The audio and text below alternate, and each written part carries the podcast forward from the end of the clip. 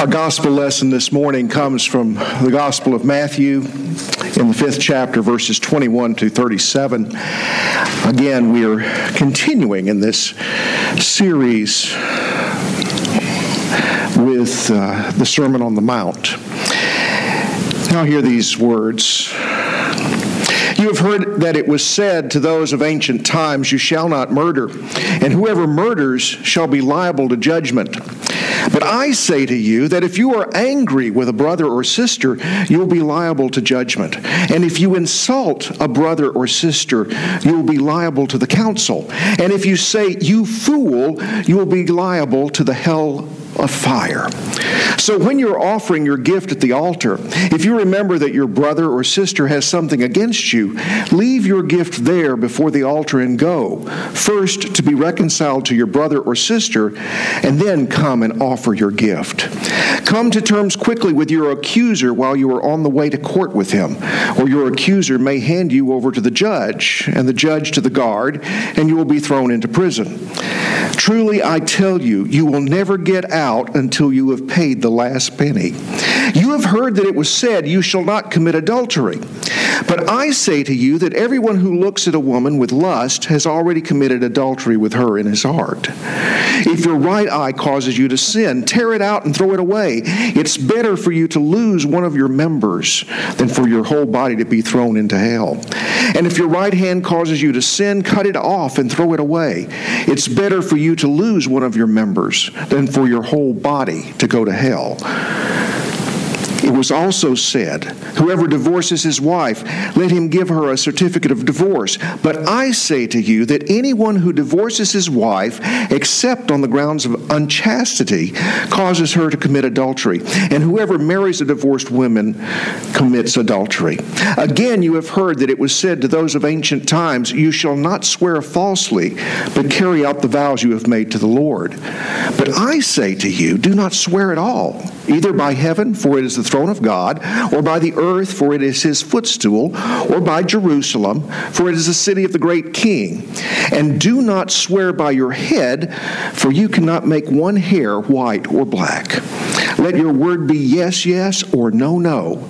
Anything more than this comes from the evil one. The word of God for the people of God. Thanks be to God. Would you pray with me, please? Gracious God, Open our ears that we may hear your truth. Open our eyes that we may see your kingdom. And open our hearts and minds that we might know the cries of our brothers and sisters who are hurting and hungry and sometimes even dying without the knowledge of your love for them. May the words of my mouth and the meditation of our hearts together be pleasing in your sight, O Lord, our rock and our Redeemer. And all God's people said, Amen. Well, we all have our concepts of God and what it means to be in God's good graces. I've known folks who are cognizant of all of the rules that we find in the Old Testament and are wary of crossing those rules. They believe this way because they don't want God to spank them if they fall short. For instance, I know people who are worried when their 10% tithe of their income is late coming to the church because that they're afraid that God's going to punish them because of their lateness. That the fear of God or, or being in awe of God is equated to being afraid that God's going to smite you for the least transgressions is one of the unfortunate outcomes of a belief in God that puts punishment in place.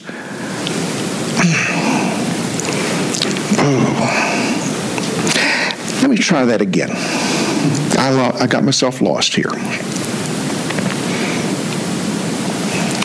That the, uh, okay, I've already said that the fear of God which is really just being in awe of God, is equated to being afraid that God's going to smite you for the least transgressions, is one of the unfortunate outcomes of a belief that puts punishment at the forefront of our relationship with the God of the universe. But is that the kind of relationship that God wants from us? I would suggest that God wants us to be in relationship with Him, a relationship that's filled with love and encouragement, a relationship that's based on that love and encouragement, not a relationship of anger and, and punishment if we fall short of living up to the ideal of perfection. God is not eagerly waiting to smite us for the least transgression. God, like the father in the parable of the prodigal son, is waiting to lavishly welcome us back into the fold, back into the family, and shower us with love and acceptance. In our gospel lesson this morning, we continue with this series dealing with the Sermon on the Mount. And in this lesson, some would say that Jesus has gone from preaching to meddling with this series of statements that you have heard it said, but I say this. For example, in Matthew 5:21, Jesus says, "You have heard that it was said to those who lived long ago, don't commit murder, and all who commit murder will be in danger of judgment. But I say to you that everyone who is angry with their brother or sister will be in danger of judgment." Or in verse 22, if they say to their brother or sister, "You fool" or "You idiot," they'll be in danger of, of a fiery hell. And I'll have to admit to you right now that if I had to live up to that, I would have been there a long time ago. Because calling my brother a fool or an idiot was usually the least of what I would call him. And if you've had brothers and sisters, you may understand where I'm coming from with that. Jesus goes on to say in several instances, You've heard it said, but I say. And in every instance, he suggests, in the words of, of uh, Chef Emeril Lagasse, let's kick it up a notch. For instance, Jesus said, You've heard it said that, that, you should not commit adultery. But I say to you that every man who looks at a woman lustfully has already committed adultery in their heart. He takes the rule and extends it even further with an explanation that makes the rule impossible to follow. And that is the whole point because following the rules is an impossibility. And that's the message that Jesus wants us to understand that those rules are impossible for us to follow. Now, that doesn't mean that we need to start finding ways to circumvent the, the rules of relationship that God has given us through the years. But it does mean that we need to prioritize the rules that are important. Rules like love God and love neighbor. In the passages that we've referenced today, Jesus is kicking it up a notch and declaring that it's all about relationship. It's all about how we relate one to another. But it's mostly about how we relate to God. Far too many of us think that fate deals a hand that we have to accept and deal with. However, God, through Christ, has dealt us a hand that offers life and life abundantly. We're not hampered by the hand that life has dealt us. We can go beyond that and live into a life that has love as a foundation, a life that seeks unity and strives for acceptance and understanding. Again, following rules is an impossibility given the extensions that Jesus provides. Based upon the parameters that Jesus shares with us, we can never live up to or live into the rules that have been passed down to us. We can never be good enough. We can never work hard enough to live into those rules. Therefore, it seems to me that our only choice is to give up on the idea that it's up to us. It seems to me that our only choice is to trust in God, to turn ourselves over to God and let God sort it out. And my friends, that is the most difficult issue that I think we face. We don't want to turn ourselves over to God. We want to be in control of our situations. But that isn't how it works. As Jesus says in this portion of the Sermon on the Mount, we see the rules, but there's no way that we can live up to those rules.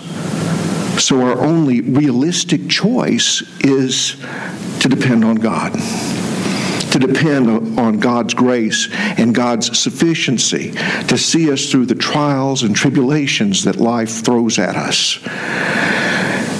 We are not alone. God is with us. God wants so much to be in relationship with us.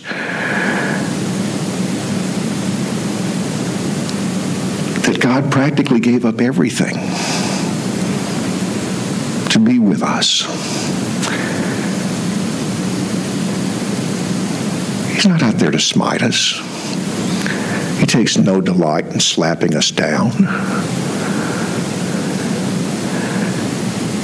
Hope that's not how you conceive of God.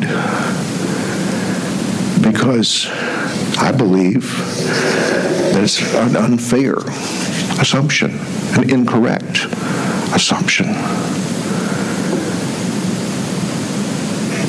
Would someone love you enough? Now, yes, there may be times that, that like a parent,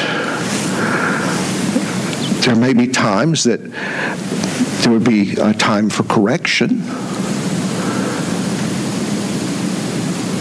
But does anyone here really think that God is waiting there, ready to give you a demerit?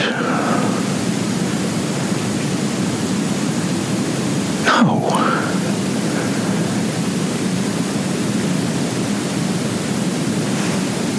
In our communion liturgy,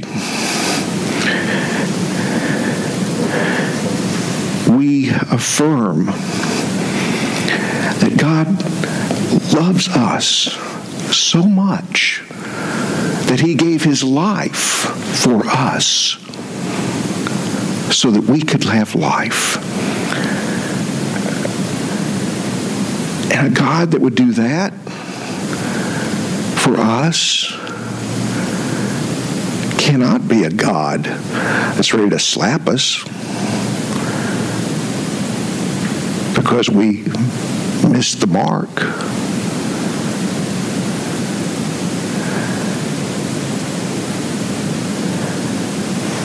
Best of all, God is with us. A loving God that wants the best for us. Thanks be to God. In the name of the Father, and the Son, and the Holy Spirit. Amen. Thank you for listening to our podcast.